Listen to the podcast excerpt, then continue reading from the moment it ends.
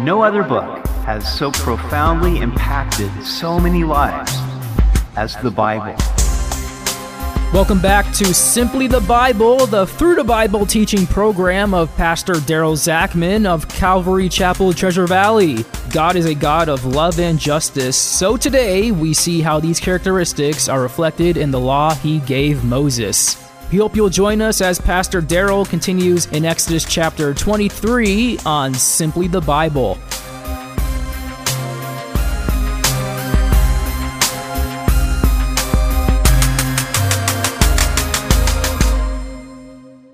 One of my favorite verses is Micah 6 8. He has shown you, oh man, what is good. And what does the Lord require of you but to do justly, to love mercy, and to walk humbly with your God? The reason I love this verse is because it embodies the will of God for us. It's not complicated to do what's good. Just remember these three things do justly, love mercy, and walk humbly with God. If you do this, you'll be doing well. You'll be doing the right thing toward God and man. To this, we could also add the golden rule. Therefore, whatever you want men to do to you, do also to them, for this is the law and the prophets. Now, speaking of the law, we see that God gave Moses laws concerning love and justice. Both are attributes of God. We pick it up in Exodus chapter 23. You shall not circulate a false report. Do not put your hand with the wicked to be an unrighteous witness. You shall not follow a crowd to do evil, nor shall you testify in a dispute so as to turn aside after many to pervert justice. You shall not show partiality to a poor man in his dispute. These instructions are given regarding the ninth commandment not to bear false witness. It is especially referring to a court of law, but it applies to any false witness anywhere. Gossip, slander, and backbiting do a world of hurt. Whoever said, Sticks and stones may break my bones, but words will never hurt me, lied. Words do hurt, and they can destroy a person's reputation. Today, the social media has given us the opportunity to circulate false reports around the world in a moment. Charles Spurgeon said, A lie will go round the world while truth is pulling its boots on. Never was this statement truer than today. But how much effort do we put into verifying that something is true before we spread it? Another way people bear false witness is when they go against their own convictions to side with the crowd. That is a perversion of justice. Truly, it takes courage to stand alone. Once I was chosen for jury duty, and during the jury selection process, the prosecuting attorney asked me if I could prosecute a guilty person because I was a pastor. I assured her that I could. In the trial, all the other jurors wanted to let the defendant go off the hook, but I felt that he was guilty. I think they felt sorry for him because he was poor. It was hard for me to stand my ground in that crowd, especially as it got closer to dinner time and everybody wanted to go home and eat. My junior high school teacher taught me a good lesson. He said, Never compromise your convictions for anyone. You may be standing alone, but at least you will have your integrity. Do justly, regardless of what everyone else is doing, and show no partiality, regardless of a person's economic status. J. Vernon McGee says the Romans depicted justice as a woman tender but also blindfolded.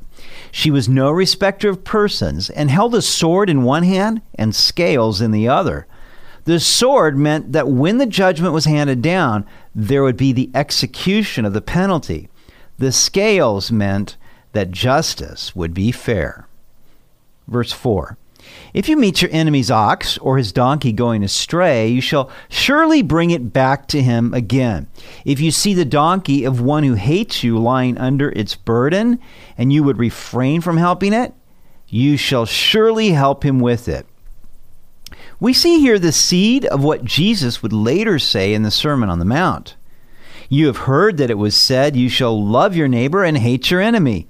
But I say to you, love your enemies, bless those who curse you, do good to those who hate you, and pray for those who spitefully use you and persecute you, that you may be sons of your Father in heaven. For he makes his sun rise on the evil and on the good, and sends rain on the just and on the unjust.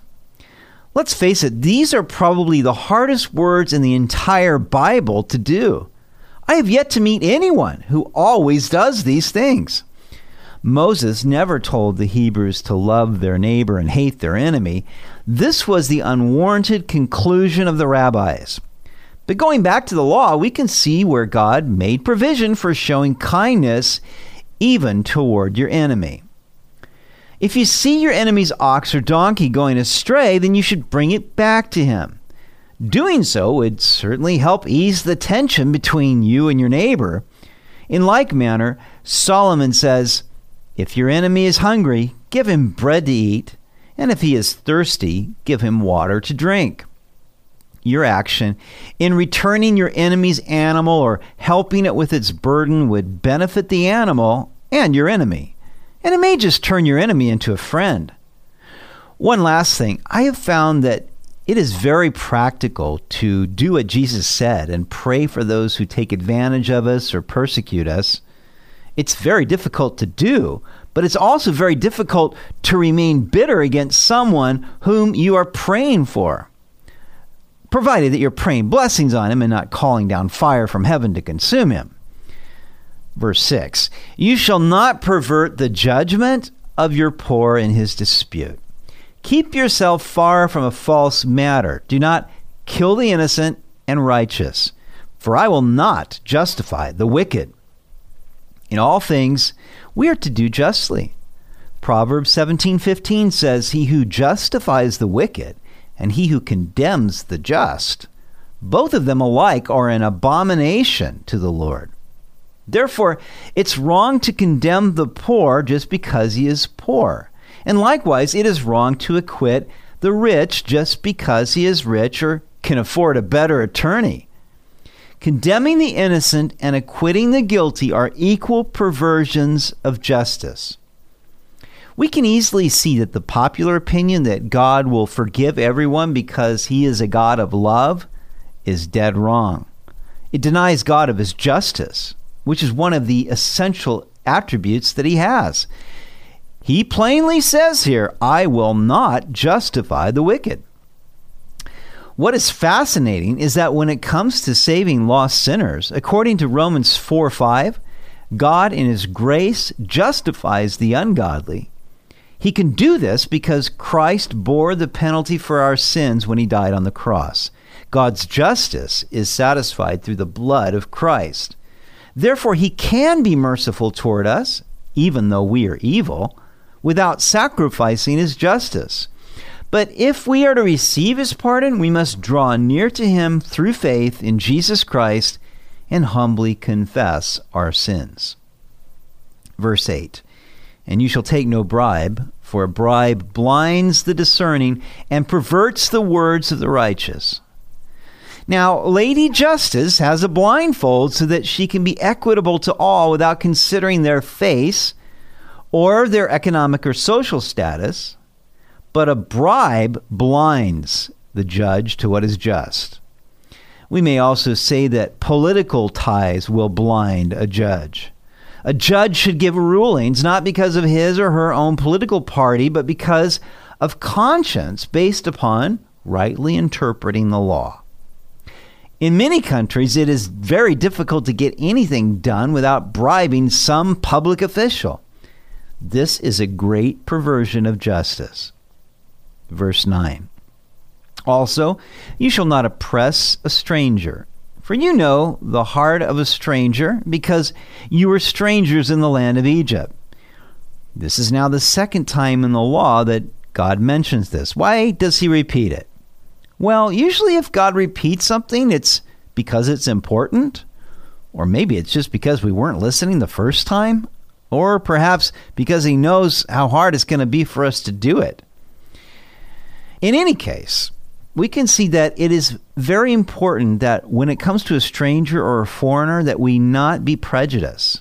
Many times prejudices lurk deep inside the heart and we're not even aware of it.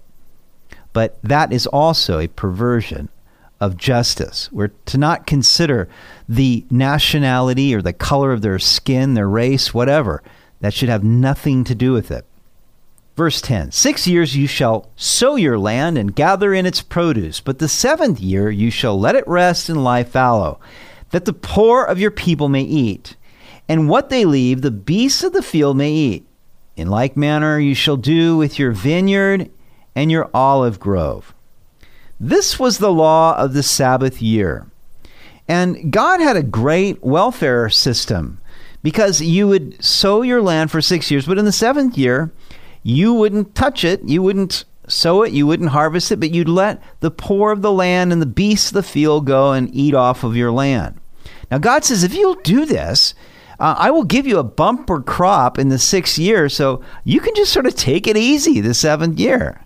I don't know about you, but you know, one year and seven to just take off? That sounds kind of good to me. But the Lord was looking after everybody in this, and He was also looking after the land itself. Now, God was serious about this because we will see that when the southern kingdom of Judah went into Babylonian captivity, God spoke through the prophet Jeremiah and said, Look, you guys did not give the land its Sabbath rest for 490 years. So I'm going to give the land 70 years of rest, one for every seven years that you didn't do it. And that's how long you're going to be in captivity.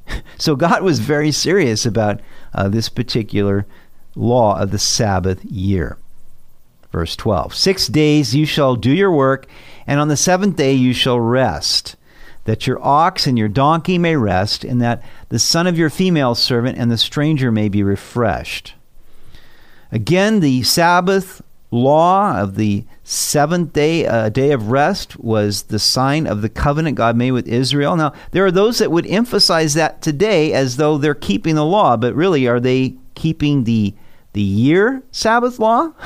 Are are they giving their land a rest every seventh year? And if not, well, the Bible says that if we are guilty of breaking the law in one point, we are guilty of breaking the whole thing, which is why nobody will ever be justified by works of the law.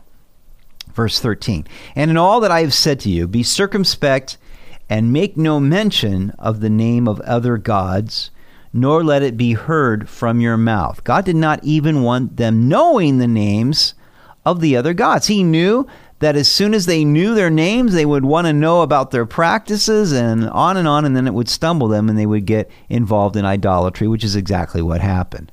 You know what? We don't need to know stuff. We don't need to have carnal knowledge. The Bible says that we're to be wise in what is good and innocent concerning evil. Remember, that was Satan's ploy with Eve in the Garden of Eden. If you eat this fruit, you will be as God, knowing good and evil. Listen, it's just better off that we don't know evil. We got enough good stuff in the Word for us to feed our minds on that we don't need to go for the world's junk food. You've been listening to Simply the Bible, the Through the Bible teaching program of Pastor Daryl Zachman of Calvary Chapel, Treasure Valley. They meet Sunday mornings at 10:30 at Pepper Ridge Elementary School in Boise. Also, to listen to any of Pastor Daryl's teachings or to find out more about the church, go to their website at calvarytv.org. We'd really love to hear from you. Tomorrow we'll see where the Lord told Moses of his angel who would go before them and lead them into the promised land. We hope you'll join us as we continue in the book of Exodus on Simply the Bible.